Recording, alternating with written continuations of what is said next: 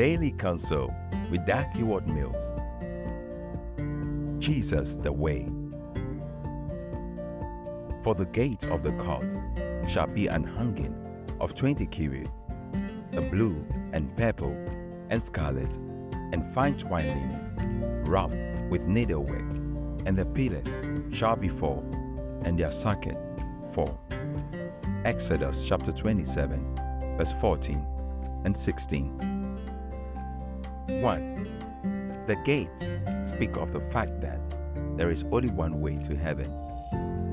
The gate of the court was the only way into the court, just as Jesus Christ is the only way to the Father and to the presence today. John chapter 10, verse 9. 2. The colors of the gate speak of Jesus Christ. The tabernacle gate was easy to find because it stood out. This speaks of how easy it is for anyone at all to find the way to God through Jesus Christ. Jesus Christ stands out. Even those with the lowest understanding can find Jesus because he is the most unusual, amazing, and colorful man that walked the earth over 2,000 years ago. 3. All the colors of the tabernacle contrasted sharply with the white tent, Jesus Christ, who is unique and unusual man. The colors of the tabernacle contrasted sharply with the tent, just as Jesus contrasts sharply with other men. The gate is outstanding. Jesus is outstanding. Jesus' teaching is outstanding. Jesus' miracle are outstanding. The healing that Jesus performed outstanding. Jesus rising from the dead making most outstanding.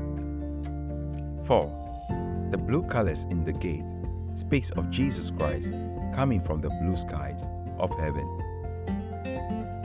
5. The white color in the gate speaks of Jesus Christ who is holy and spotless. Jesus Christ is the Lamb of God who was perfect. 6. The purple color in the gate speaks of the royalty of Jesus Christ. Jesus Christ is the King of kings.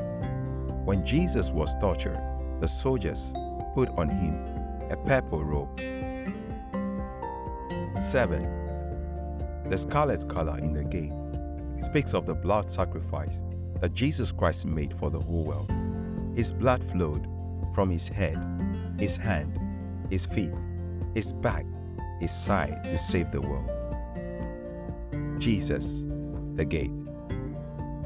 For further readings, you can read Exodus chapter 38, verse 18 through to 22.